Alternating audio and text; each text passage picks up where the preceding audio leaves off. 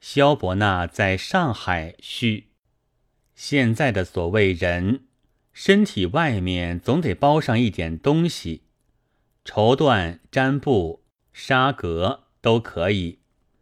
就是穷到做乞丐，至少也得有一条破裤子。就是被称为野蛮人的，小肚前后也多有了一排草叶子。要是在大庭广众之前自己脱去了，或是被人撕去了，这就叫做不成人样子。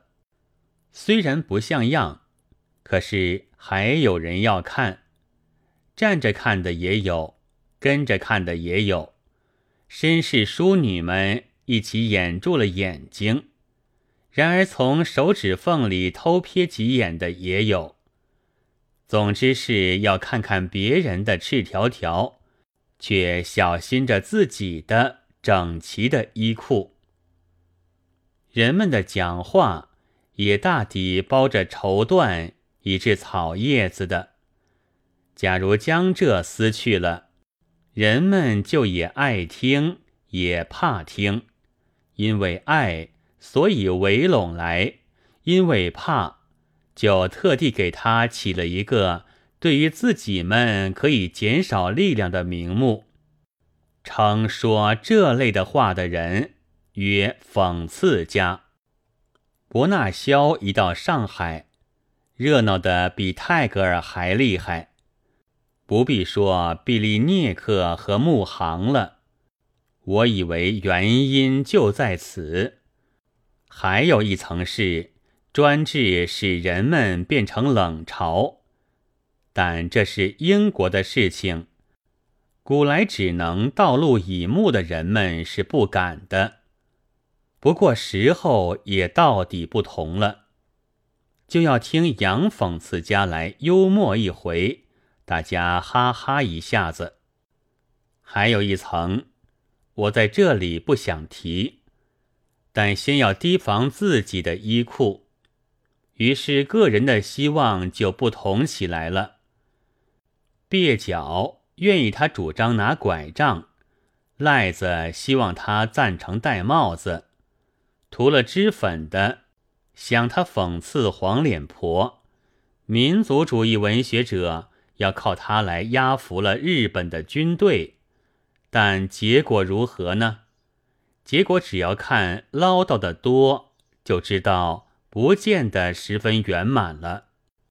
萧的伟大可又在这地方：英细胞、日细胞、白俄细胞，虽然造了一些谣言，而终于全都攻击起来，就知道他绝不为帝国主义所利用。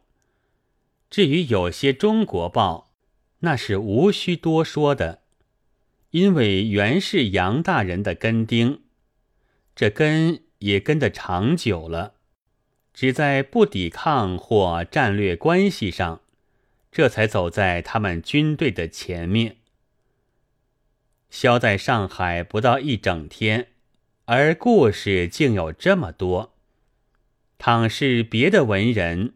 恐怕不见得会这样的，这不是一件小事情，所以这一本书也确是重要的文献。在前三个部门之中，就将文人、政客、军阀、流氓、巴儿的各式各样的相貌，都在一个平面镜里映出来了。说萧是凹凸镜。我也不以为确凿。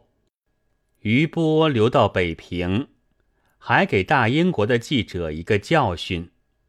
他不高兴中国人欢迎他。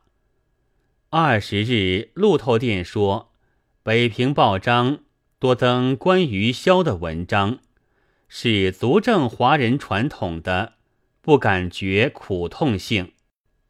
胡适博士尤其超脱。说是不加招待，倒是最高尚的欢迎。打不是打，不打是打，这真是一面大镜子。这真令人们觉得好像一面大镜子的大镜子，从去照或不愿去照里，都装模作样的显出了藏着的原形。